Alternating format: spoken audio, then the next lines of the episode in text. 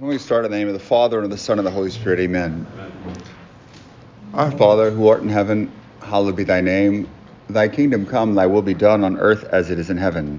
Give us this day our daily bread, and forgive us our trespasses, as we forgive those who trespass against us.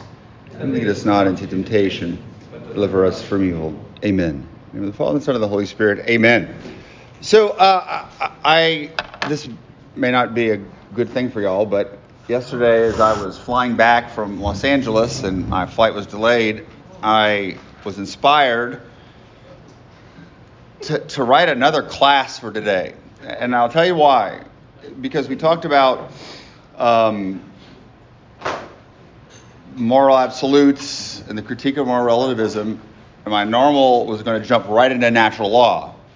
But I realized that over the course of this class, even though we sort of looked at what happened after Vatican II and the way theology is today, most of that is within the church. We didn't really look at culture, society as a whole. And there are a lot of things that I think have led to an epistemological crisis, which we talked about, but also a deeper crisis of meaning. And in bioethics and in sexual ethics, we're going to talk a lot about those, but in a couple of specific areas. But I'm realizing that it might be a good idea to be able to make a few other critiques here before we go to natural law. Because as we've talked about, natural law is very difficult for people to understand and accept. And I want to sort of lay the foundation of maybe why that might be. So today's class, or this first lesson, may be a bit all over the place. And maybe y'all will be able to give me some ideas to make it better if I choose to keep it for next semester. So, does that sound good? We're going to have more philosophy here, or more thinking. Well, I know you'll love that. So, there is the problem of relativism, but there is a deeper epistemological crisis, a crisis of meaning. And so we've looked at a few things. So we've looked, first of all, at Occam, and the influence of nominalism, the denial of universals, analogical speech, and the origin of the moral law and God's will. And we've sort of seen, or we saw some of the effects of that. We're going to really see that when we get into freedom. And the last time we talked a little bit about Kant's Copernican revolution and the epistemological crisis, where, of course, the mind can only know phenomena, we can't know noumena. And then this, of course, leads to Nietzsche proclaiming God is dead, and we have killed him, the death of metaphysics, which also really lays the groundwork for the collapse of the traditional moral system of natural law and contemporary universal ethics, paving the way for the will to take over since the intellect had been crippled, and we, of course, know where that leads to. It leads to the Shoah. It leads to lots of chaos. It also then leads to emotivism and morality being based a lot on emotions and feelings, which we probably should spend more time looking at. But I want to offer a few more reflections of things that I think have influenced where we are today and this moral crisis that does lead to relativism. And that's kind of really what we're looking at. But more specifically, an inability to understand or to accept the natural law. And I guess also the realistic approach to reality or to morality, this Christian realism that Thomas had and that we as Christians and Catholics try to offer. So what I'm looking at here are some intermediary issues. We're not necessarily looking at specific periods of time, but different critical issues that I think influence where we are today. Because if we reject metaphysics, if we have these certain other things that culturally or epistemologically impact our understanding of truth and reality, it is going to lead to the denial of the natural law, the denial of human nature, and sort of the chaos we have today. So a lot of this comes from stuff that I've read over the years in Ratzinger and Benedict. Probably won't be a surprise. I have a number of quotes from him here. I may not give them all to you, but you can go read them to see how I back things up. So the most prominent one that I want to propose, and this is something we're going to talk a lot about in bioethics, is scientism and what we'll call the technological or the technocratic paradigm. Now, again, I am not a Luddite. I like science.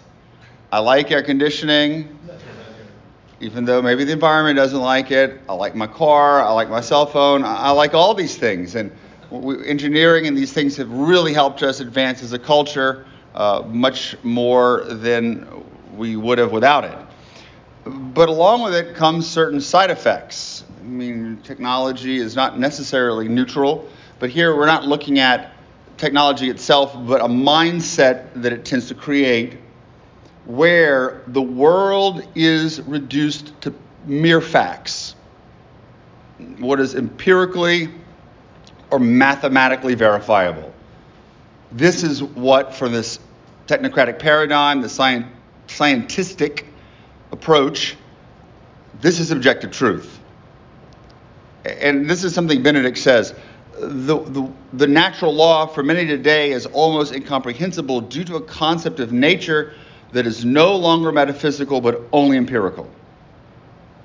So when we look at nature, we look at the body, we look at creation, it's only what we can measure, only what we can quantify, only what appears to us from our senses.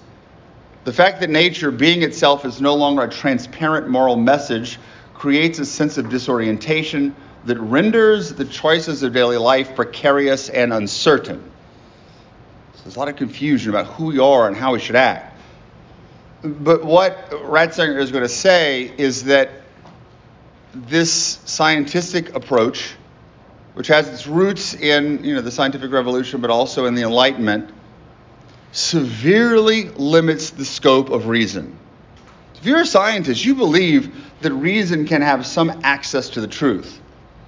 I found on a college campus that if we were going to see college professors that believed and that would come to mass and often convert, what area do you think most of them were in?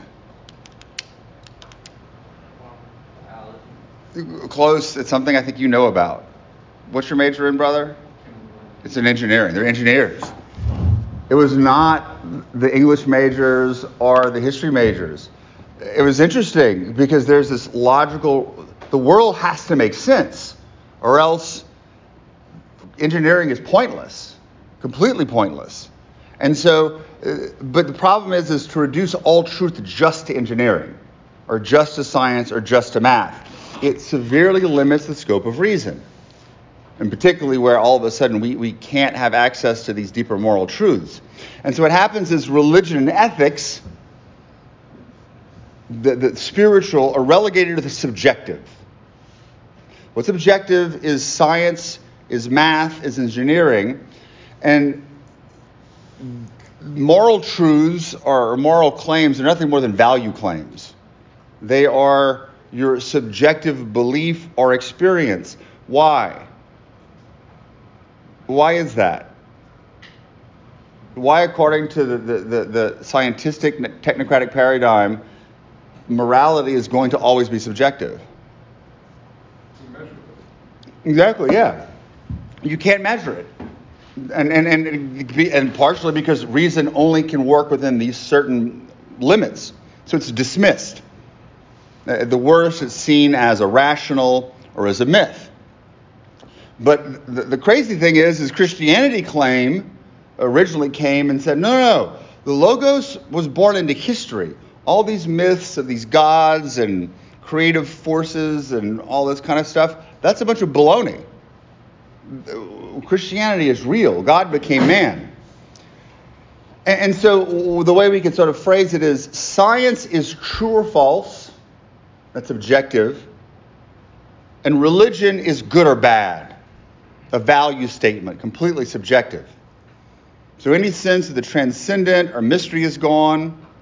And truth, even moral truth, because that's the thing is we kind of discussed this in bioethics, that that this is going to create a certain ethic, this technological paradigm, where truth then, even moral truth, eventually becomes replaced with what is technically possible, technique, what is practical or useful. Ratzinger said, "We do not know what is true, but we do know what we should do practically, nor do we know who we are." So through all of this, because we've limited the scope of reason, moral truths have lost their evidential character. They're not evidential anymore in a society conditioned by technology. But what is the problem here when it comes to a worldview that tends to be dominated by technique and technology? What does this devolve or evolve into generally? If there's no perceiving of mystery, science used to be, well, I want to study the world to perceive the mystery and the different ways that God is working through creation. Things just become resources. Gestalt for Heidegger. They don't really have purposes or natures on their own. It's more about what role they can play in the system. Absolutely, yes. There's no telos, but there's no nature, there's no meaning. And so we have to sort of impose meaning, and they become useful for us. Yeah. It's kind of like, there's some scary implications there. You go to places like MIT, and a lot of students, they see themselves almost like a cogs or a machine, or like numbers, here to get a degree, make money, and then the teachers kind of treat them like numbers, and the buildings are very, they're not beautiful, they're just very plain. Functional. Almost like, I'd say like, something of like a communist, it's going to impact our view of the human person, impact our view of architecture and culture. Trey, did you have an opinion? I was going to say basically you said it's just imposing ourselves on the world, imposing meaning. Imposing meaning, but doing what?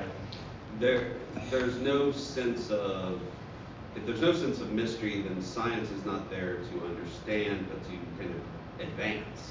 Advance to control, to exert power.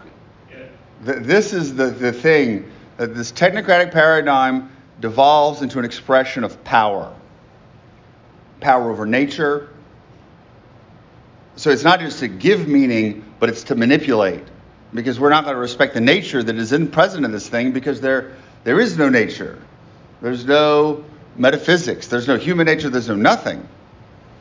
So only what retains power remains. And then it creates, this is the irony, it creates its own ethic, a technocratic imperative. If it can be done, it should be done. If I have the power to clone a human being, I should clone a human being. If I have the power to make a nuclear weapon, then because I have that power, and this is all part of progress, I should be able to do it. So this is seeing the world as hyper-rational, devoid of any metaphysics, devoid of any concept of nature, truth, ends, telos, even though there's another thing that really impacts it.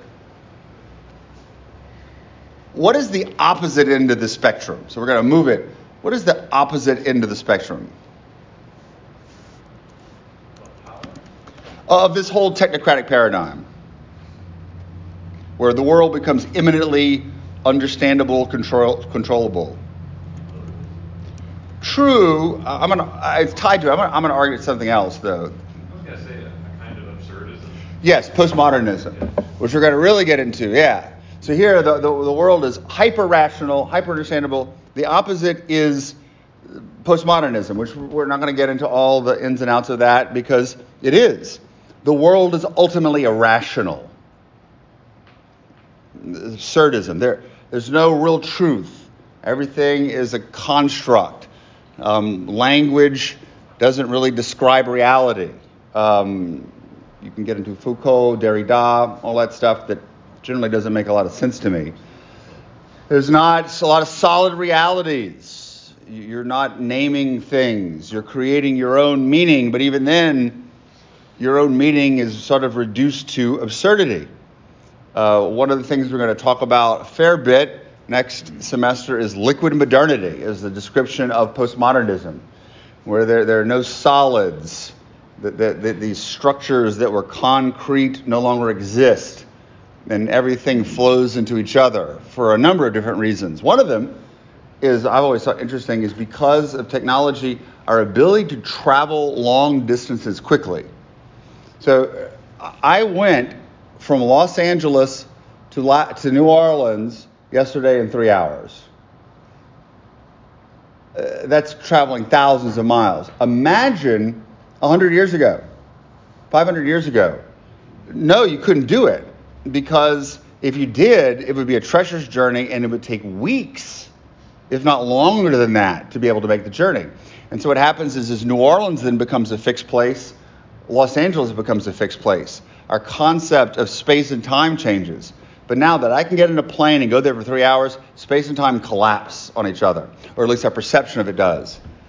And so why should I be restrained by space and time? Why should I could travel, I could do what I want. And all of this is partially as a result of technology. But we're going to talk more about that a little bit later on. So if there's no real meaning, if everything's sort of absurd, then each individual creates their own construct of language and meaning. Freedom is going to end up becoming paramount. And it's a freedom that is totally unhinged from the truth, because there is no truth. But we're going to look at that a little bit later on. Another thing that a couple places Ratzinger notices that I think is a big, big impact, and I remember discussing it with a philosophy professor, and he was the one, a friend of mine who's atheist over at the university, is the influence of evolution and the theory of evolution. So if indeed you take an atheistic perspective of evolution, that we are all random products of natural selection, then there can be no teloses in nature. As I remember, we were having this discussion early on when the whole gay marriage thing was going on, and my argument was, we were having a discussion, was about, the purpose, the natural law. He goes, no, that doesn't exist. Not only does metaphysics not exist, but the eye isn't ordered towards sight.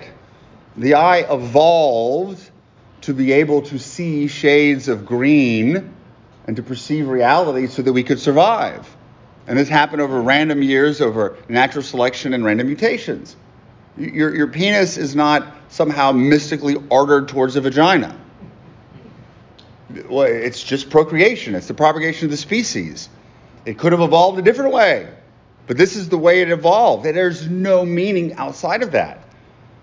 And whether we like it or not, this influences people's thinking. This is part of that whole social myth. I mean, they understand it. It influences the way they think. And so if you're going to really go to so there's no telos in nature, there's no ends, there's no meaning, it's all random products of biology, then what is morality meant for? Well, morality itself evolved. It's part of evolutionary psychology. We need to be nice to each other and kind to each other and not steal, so we trust each other. We build strong social bonds because we know that humans needed social bonds to be able to band together, to share resources, and to protect themselves from the saber-toothed tigers that were trying to eat them. Now, if you really push it to an extreme, and I'm not saying that, I'm sure there are individuals who've come up with this idea that what is most fitting to promote the species becomes acceptable. Here you have, what role do the weak play in this? Even though certainly weakness in a certain sense, you have weak individuals, and a lot of times in certain species they're killed or they're destroyed. But humans begin to care for our weak, and thus building strong social bonds, increased dignity of the understanding of all humans. But what role does the weak have to play? And this idea of eugenics that becomes prevalent even in the beginning here of the 21st century with pre-implantation genetic diagnosis and a lot of these bioethical issues, how much is sort of a social Darwinism or an evolutionary concept implied in that? It would be something interesting to study. But the big thing is this, and we talked a little bit about it, and we are going to talk a lot about it next year, is the subjective shift in culture, where there is a movement away from objective reality to one's subjective experience, summed up in the phrase expressive individualism, where the individual takes precedence over society, the common good, my individual rights. And again, the dignity of the human person, the personalistic norm, human rights, these things are all really good, but they have to be seen and balanced with the value of a culture. So what happens is, as we move along here, personal authenticity becomes the most important. Ratzinger says that I have my right to express myself, to be who I am. I'm not going to let anything exterior or even my own body restrict who I believe I am. And this impacts the conscience, the common good. Big influence on what we call the triumph of the therapeutic, and I believe a connection to emotivism, where ultimately morality is connected to your own emotions and your feelings, which you think is right. You can connect this back to Montaigne and le sentiment, the feelings. My feelings is what's the most important. I'm going back into those types of thinkers, but I have to give you some more resources on that. And where does this find, where does this all find its apotheosis? Where does it all culminate in? In a certain sense, the technological imperative, liquid modernity, expressive individual, where does it all end up? It ends up in a freaking man winning the NCAA championship in swimming. It does. And women's swimming. Yeah. They got second place. Huh? They got second place. Still lost to the room. Wait, what happened? No, he got first in the championship last week. Wait, a woman? A man. Leah Thomas. And again, I'm not trying to make a critique. Whatever he's going through. But you've seen the picture. Have you seen the picture of him standing next to those? Oh. Yeah. And so, but here, I think I am this. Therefore I am this, you will all bow to what I believe it to be, and then the culture and society has to buy into it too. So it's like we're living in this delusion. We're not living in reality.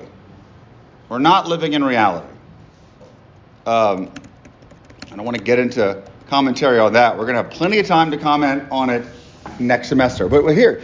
My subjective experience of gender, which is valid. I can have a subjective experience of who I am and what I'm in my body, but it doesn't trump the fact that you have a biological sex. It's certain there can be different expressions of my gender in different cultures and different times, and I'm not denying that. Not everybody has to be macho. But your body either produces gametes that are male or gametes that are female. There's no way his body produces oocytes. They don't. You can't do it.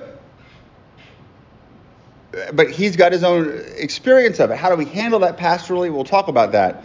But we're not living in reality. It's all liquid, whatever you want.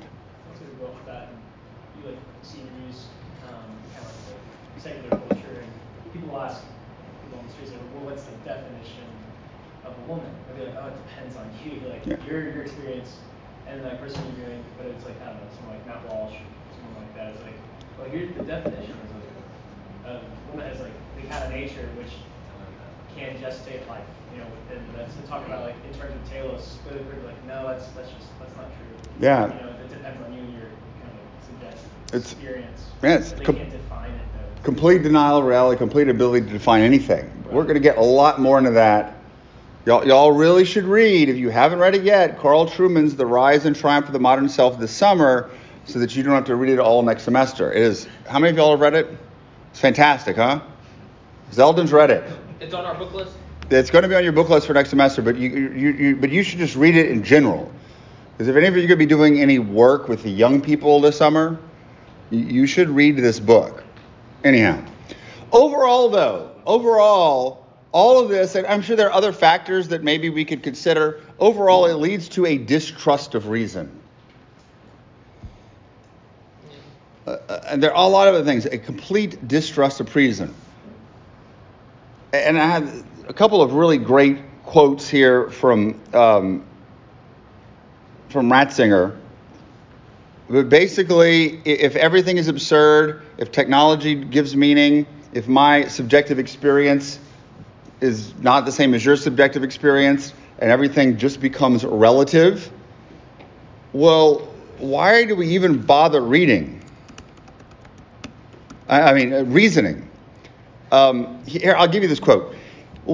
Once again, we are confronted with the fundamental antithesis between materialism and faith. Materialism, we will call it sort of this scientific rationalism. The creed of materialism is that the irrational stands at the beginning and that only the laws of chance have constructed the rational out of the irrational.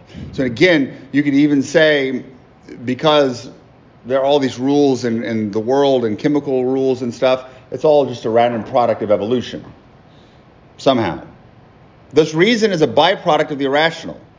It is a mere assemblage in its laws without any ethical or aesthetic content. This makes man in turn the assembler of the world, which he designs according to the criteria of his goals. But the real primal force always remains the irrational. So everything's crazy, there's chaos, it's irrational. We need to impose order on it. We need to subject nature to our meaning, to our world, so that it can produce for us. For faith, it is exactly the opposite. The Spirit is the creative origin of all things, and therefore they all bear reason in themselves. This reason does not come from them, but infinitely transcends them, yet it forms the law of their being. The creative reason, not the creative will, that creates the objective reasonableness of things, their hidden mathematics and their inner order, is at the same time moral reason, and it is love. We'll see what he means by that later. Man exists in order to recognize the traces of this reason and so to develop things in keeping with their essence. His rule is a service and his freedom is a bond, namely to the inner truth of things and the openness for the love that makes him like God. So here we are exerting our dominion over creation. But we can also see changes on a more societal level, and I'll go over these a little more quickly till we get to what the Catholic resolution is. First is the rise of pluralistic societies and radical secularism, where religion or religious-based reason seems to be relegated to the subjective. It ought not have a voice, even discounted. And so what is left to make ethical and moral decisions is democracy, a majority decision, which of course, as we know, pretty easy to be manipulated. So Bill's tyranny of the majority. Yeah. And then also leads to just a general legal positivism. Whatever the law says, we create rules. There is no natural law that our legislators should be perceiving, and thus creating laws that participate and then are involved in that. Thus also tolerance becomes a virtue, but we see how intolerant tolerance can be.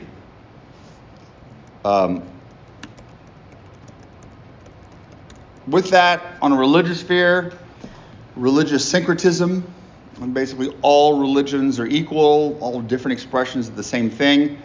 And then here comes Christianity, with a truth claim that Christ is the true Messiah, and that all things point to him.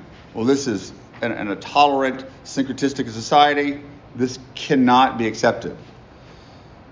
The influence of Marxism, which we could spend a lot of time on, where politics replaces religion, progress becomes the most important in its influence.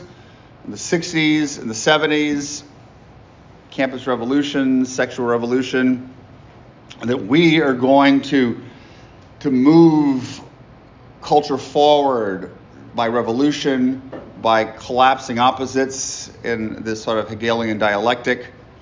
But of course, without God, it ends up with a lot of dead bodies. Connected to that, the social justice movement, which, and Ratzinger talks about this, he says, even though it's good that we have this hope that we're going to have a better society, and we kind of saw that, it runs the risk of saying, we care about this issue, we care about these people, and you go protest, but do you actually care for the person in front of you? Is there any real change that's done? No, it just becomes it can become a type of virtue signaling, the lack of concrete effectiveness, often connected to Marxist ideologies. So you have all these things changed in society that all create this mess that we have in now, where denial of the metaphysical, no natural law, subjective trumps the objective, reason can't be trusted. And so then here's the Catholic position, where we believe in the reasonableness of creation, we believe in God, we believe in the natural law. And as I was trying to say last time, in a culture that has a significant crisis of meaning for these and other reasons, what is the message that we have, at least from the moral sense here, and how do we communicate it? And this is going to be part of the creative spiritual guidance that we're going to have to do, and you're going to do particularly over the course of your priesthood. Anchored in the belief that creation comes from the Creator. There's an order to it. It's reasonable. It's not absurd. And that just as if I'm hungry, my desire for food can be satiated by eating, I have a desire for knowledge, a desire for truth. And that God didn't play this trick on us, that there is truth out there. It may be some things may be more difficult to find than others, but we can find the truth. And in fact, creation itself is a sacrament. So this is our old theology of the body stuff, where it reveals God, it reveals gift, it reveals truth.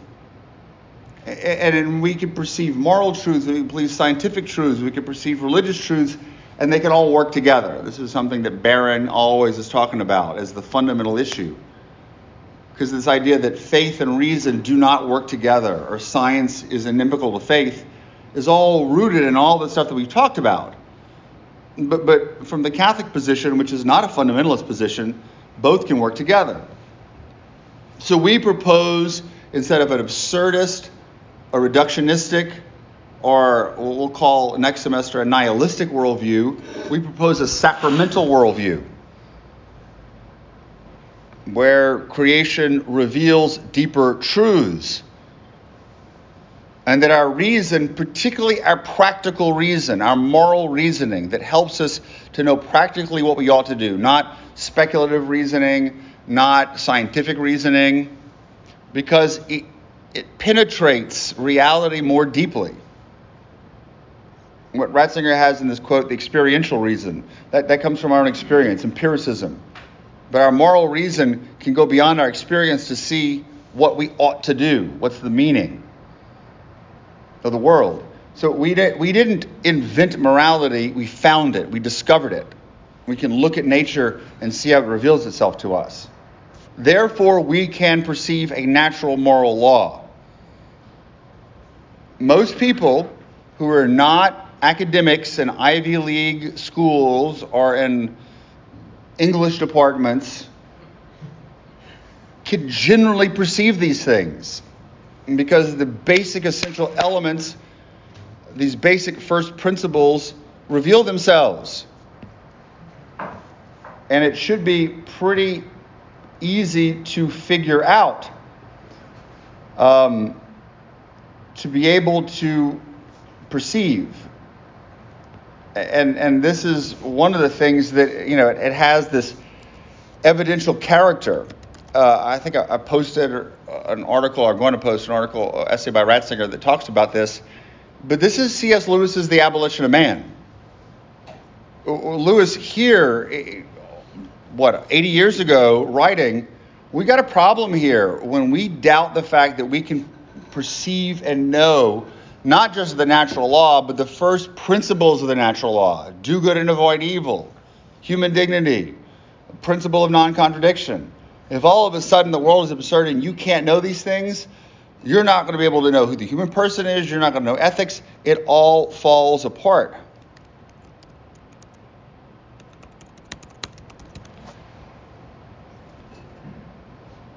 So, believing in the natural law, believing the reasonableness of creation, the power of reason to be able to perceive these moral truths can help us dialogue with others, religion and science. But what Ratzinger proposes, though, is how do we find a synthesis? Because, and this is what I guess I was trying to talk about last time, you could go and talk about all this kind of stuff to a person who doesn't believe it. They're not going to listen to you. You could try to propose the natural moral law, and the reality is most people are going to find it very difficult to accept. Very difficult to accept. And this is something that he says in... what address? It was in 2000... I think it was addressed to Remedy, to the Community Liberation in 2002, when we talked about truth and beauty. He says, all too often arguments fall on deaf ears because in our world too many contradictory arguments compete with one another. Because everybody has their own subjective argument that they think is true. So much that we are spontaneously reminded of the medieval theologian's description of reason, that it has a wax nose. In other words, it can be pointed at any direction, if one is clever enough. Everything makes sense, is so convincing, whom can we trust? That analogy made complete sense to me. I got that one. Yeah, that it does. I think it's true. Like, how do you do it? Because they may say, this all sounds good, but that's your truth. I've heard this other argument. Let's say that they're not even doing it, not even denying that you're saying it's true. But they realize, I'm just so confused. There's so many competing arguments out there. And this is before the rise of social media and everybody becoming an expert on politics and philosophy and meteorology and social policy. Everybody has a podcast. Yeah. How do you promote something? And one of the things that Ratzinger offers is this synthesis that Christianity offers with the Logos. This idea that the Logos, the Word, helps to make creation make sense. He also offers that love helps to produce the synthesis for early Christianity. While there were all these different mythological claims, and Christianity was trying to gain a foothold in the Roman Empire and Greek thinking, what the difference was the love for the poor and love for the neighbor. And so what it does is it takes reason, but it also takes will and feelings and emotions, and creates this sort of synthesis of the human person. So you have truth, which is moral truth, but in early Christianity, it's connected to goodness, the witness of the saints and the love of the poor. But for Ratzinger, the big one is beauty. And so in a certain sense, if all we do, and this is what I think the synthesis comes into, that you take all of these transcendentals. I know that unity is a transcendental too. I'm not going to get into all this fighting over that. Here, the unity of all three of them, whatever. But truth, beauty, and goodness. You make your truth claims, but without the goodness that Christianity offers in loving your neighbor and care for the poor, that embodies these truths. I think I told you before, holiness is the most convincing thing. I see holy people, and I see these holy people believe this. Therefore, it's very convincing. But beauty has a power. Even beauty to reveal truth, even beauty and goodness, in a world where rational argumentation struggles to convince. There's a knowledge of the heart that leads to truth. Ratzinger says, the encounter with the beautiful can become the wound of the arrow that strikes the heart, and in this way opens our eyes so that later, from this experience, we take the criteria for judgment and correctly evaluate the arguments. So you go from beauty to truth, or goodness to truth. So I've told you all the stories of, maybe I can't remember because I got in really late and also have bad memory with these things. And I talked to so many different groups. Did we talk about St. Peter's Basilica? Did I talk to y'all some of that? Yeah. You bring people into St. Peter's. Oh, yeah. Oh, yeah, yeah. And I saw conversions happen.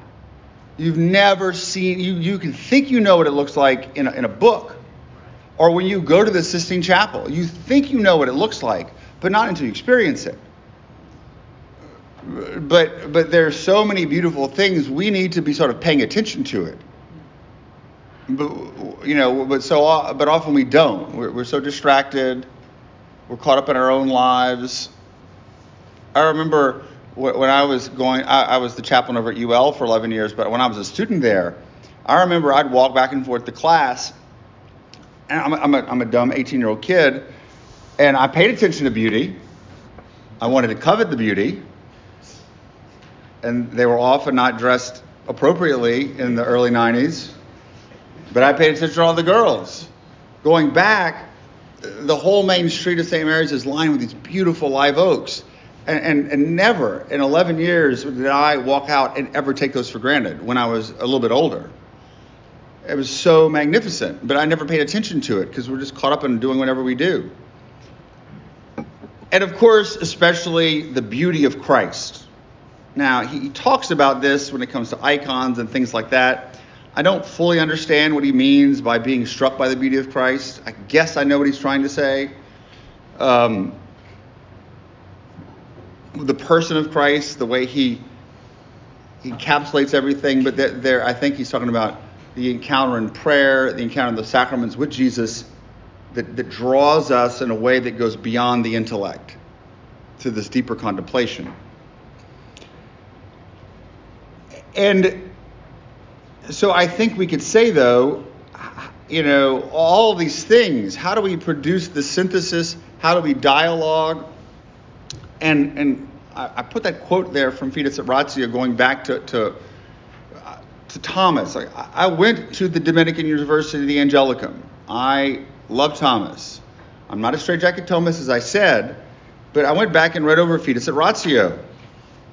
And looking at what John Paul II said there and the importance of Thomas in Catholic thought, he doesn't, at least I say, we need to go back and look at a lot of what he says. But it is his pursuit and love for the truth wherever he found it was the most important. And his method for doing so, the disputatio, the willingness to listen to other people's opinion, to dialogue, not to just shout back and forth to each other in a non-judgmental way, but to present a very realistic philosophy. And I know we kind of ended on that last time, that what we propose is a sacramental worldview where reality reveals truths, reveals God, but we have a profoundly realistic worldview, and most of you in your parish are not going to be dealing with, these Ivy League intellectuals. You're going to be dealing with the average person who thinks a tree is a tree, thinks a man is a man, and understands these things. It's not very complicated. We need a dialogue with others, but it is an approach that God is not deceiving us, he's not a trickster, and that reality is what it is, and it reveals itself to us. However, though, as a caveat, and I put this quote at the very bottom here, we can't propose a mere rationalism. And I think that's the problem sometimes if we don't have a synthesis, particularly in a very narrow vision of Thomism, where I'm going to explain everything rationally. But Thomas wouldn't have done that. He brings in different sources, and as Catholics, we need to do the same thing. But within the truth of the church, it always remains the same, but at different periods, we are going to highlight different truths differently. Again, that we could pick the fight right here of what does no salvation outside the church mean? What does religious freedom mean? Well, the church, in modernism, condemned, these things. And Pashindi, these things were all condemned, but now we believe in religious freedom. Well, we're looking at things from a different perspective, with an advance of knowledge. We understand the human person better. We've come throughout history to understand the truth is still there. We can see it from a different perspective. I know that for a lot of people that sounds like relativism, but it's the way that as we evolve, we can't just keep rearranging things. We've got to move forward. We have to have progress. And particularly if we are going to win over those other people who deny the use of reason. Whether we'll do it in our lifetime, I'm not too convinced. I don't know how that's going to happen. But we have the tools to do so, and I think it's going to be using the synthesis of beauty, truth, and goodness to help people come to see these deeper truths that are more reasonable than natural law. Any questions? Did that make sense? I mean, I'm sure if y'all have any other ideas that do influence this, please let me know. There's just so much. But I don't think we can just jump into the natural law to realize these different issues are why people have a hard time perceiving the truth. That should be pretty simple for us to understand. So let's take a 10-minute break and we will come back.